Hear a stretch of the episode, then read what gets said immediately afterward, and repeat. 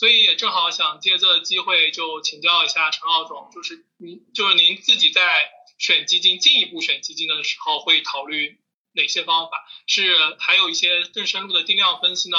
还是说把一些定性的调，就是您对基金经理的定性调研，就是定性的了解，因为您应该就不算调研了，你可以直接和他们交流，然后纳入自己的选基框架。您具体是怎么做的？可以给我们的热友们分享一下。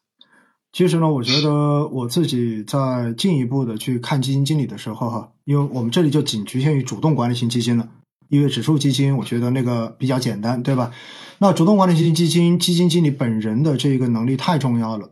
而且呢，就我自己在这个行业十多年的经验来说，我觉得基金经理的态度或许比能力更重要。这个态度指的是什么呢？就是他对于投资这个事情本身的一个态度，我觉得非常非常的重要。那这个可以通过什么来看？我觉得哈，季报是一个非常重要的窗口。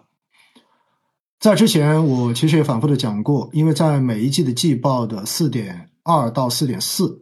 实际上是基金经理对于过去这一段时间操作的一个回顾，以及对于下一个时段市场的一个看法，以及未来的投资策略的想法。那当然，在过去的这几年呢，我们也看到有很多网红基金经理，对吧？在这一段写小作文，然后写出来五六千字的这一个看法，然后在网络上面传播，有很好的宣传效应。但是呢，你也会发现哈，呃，有一些可能真的就只是把数字改一下。一季度改成二季度，二季度改成三季度，然后中间写的就是那几句话，从来不改的。那首先从态度来讲的话，我觉得后者的基金我是一定不推荐的。这意味着什么？因为站在基金业的角度上面来说，它本质是一种信托投资，也就是我相信你的能力，对吧？我把这钱托付给你，你帮我投。所以说白了，基金经理的收入来源于哪里？来源于管理费，管理费来源于哪里？来自于投资者。所以从这一点来讲呢？呃，对于基金经理来说，当然现在因为线上，因为疫情的原因，所以大家会要上很多的线上直播。而从以前来讲，基金经理其实是很少有这样子的窗口跟投资者进行交流的。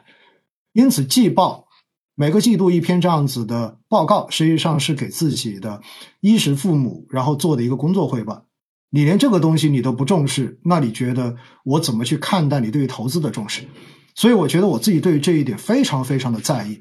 当然，并不是说你就要写小作文，一写一万字，对吧？这个东西也没用。你写的呃潸然泪下，我也看到，在过去这几年有很多网红基金经理写到最后都已经变散文了，对不对？抒情散文了，然后各种金句不断，这种也没用。我但是我觉得你至少说清楚过去的这一个季度你做了什么，你觉得做对了没有？做错了什么？你有什么样的教训？那么对于接下来的市场你怎么看？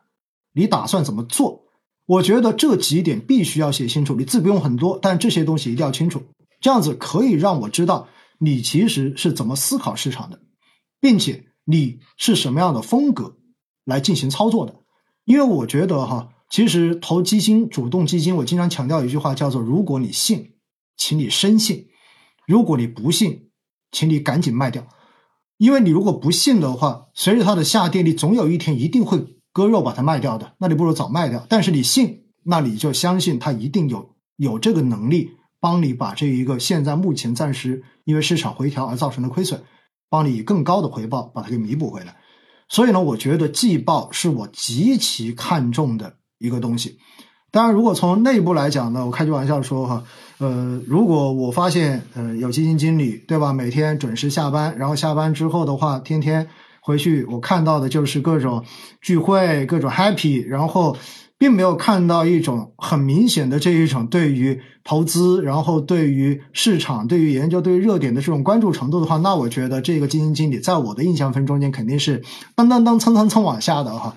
当然，这种东西我觉得作为业外的，就是我们普通投资人，其实你是没有办法去感受到的。但是作为行业内的人士，实际上我还是可以直观的感受到的。所以我觉得基金经理的这个人到底是一个什么样的人？对于我自己选基金来说，我觉得会是会是一个非常非常重要的关注点。所以呢，对于投资人而言，我建议大家季报季报太重要了，一定要去看季报，好不好？